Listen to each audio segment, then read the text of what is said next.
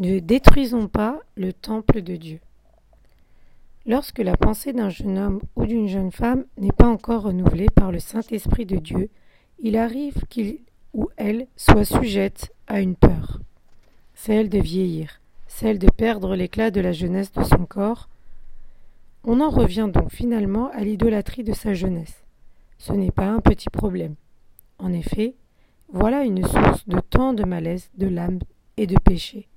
Par exemple, certains, uniquement par peur de ne plus trouver beau ou belle, par peur de perdre leurs jolis traits physiques, seront tentés de recourir à l'avortement. En effet, étant donné que mettre au monde un enfant créera des changements physiques, cette femme, jeune, se diront « Je ne suis pas prête à devenir mère car j'ai peur de perdre mon beau ventre. J'ai peur de perdre ma minceur.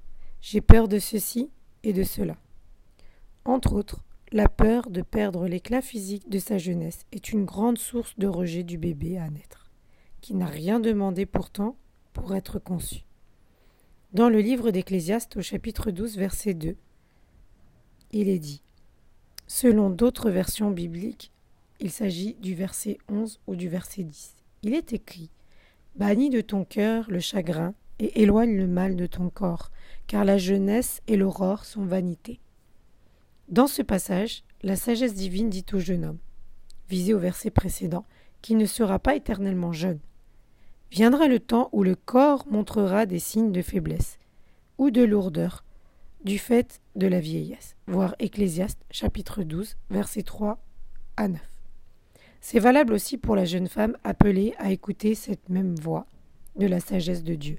Dès lors, si elle se retrouve enceinte, alors que cela ne l'arrange pas, il y a au moins dans le passage de l'Ecclésiaste douze, verset deux, deux choses à faire. Premièrement, bannir de son cœur la tristesse. Il faut rejeter les mensonges accusateurs du diable qui ont pour but de pousser à commettre un acte fatal contre son corps, d'où le second conseil. Éloigne le mal de ton corps. L'avortement selon Dieu est donc un mal contre son propre corps, contrairement à ce que, ce que l'on peut penser. Il y a dès lors un mécanisme de tristesse engendré par le fait de se retrouver enceinte. Et cette tristesse, à son tour, peut pousser à agir mal contre son propre corps, sachant que l'état de tristesse en soi peut déjà affecter la santé physique. Dans le livre de premier Corinthiens, au chapitre treize, versets seize et dix-sept, il est dit « Ne savez-vous pas que vous êtes le temple de Dieu et que l'Esprit de Dieu habite en vous ?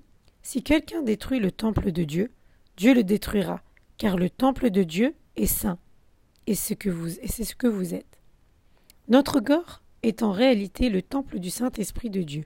En détruisant la vie qui s'y trouve, quel que soit son état d'avancement, quelle que soit la manière dont on s'y prend, et quelle que soit la raison, nous détruisons le temple de Dieu. C'est donc à Dieu qu'on s'attaque directement, et non à un petit être sans défense. Malheureusement, s'attaquer à Dieu n'est pas sans conséquences. C'est pourquoi il est encore écrit, Ecclésiaste douze, verset un. « Jeune homme, réjouis-toi dans ta jeunesse. Livre ton cœur à la joie pendant les jours de ta jeunesse. Marche dans les voies de ton cœur et selon les regards de tes yeux. Mais sache que pour tout cela, Dieu t'appellera en jugement. » Nous rendrons compte à Dieu pour avoir appelé la mort dans son temple. La bonne nouvelle est que Jésus-Christ, dont le corps a été martyrisé à la croix, a été l'image de ce temple de Dieu, déjà détruit par la crucifixion. Il est ressuscité le troisième jour, marquant ainsi le fait qu'il a déjà porté à la croix tout péché contre nos propres corps. Il n'y a donc plus de raison de se condamner devant Dieu en se livrant à l'avortement. Vous êtes libre en Jésus-Christ. Venez à lui tel que vous êtes, et il vous donnera la force et tout l'amour dont vous aurez besoin, même en étant enceinte.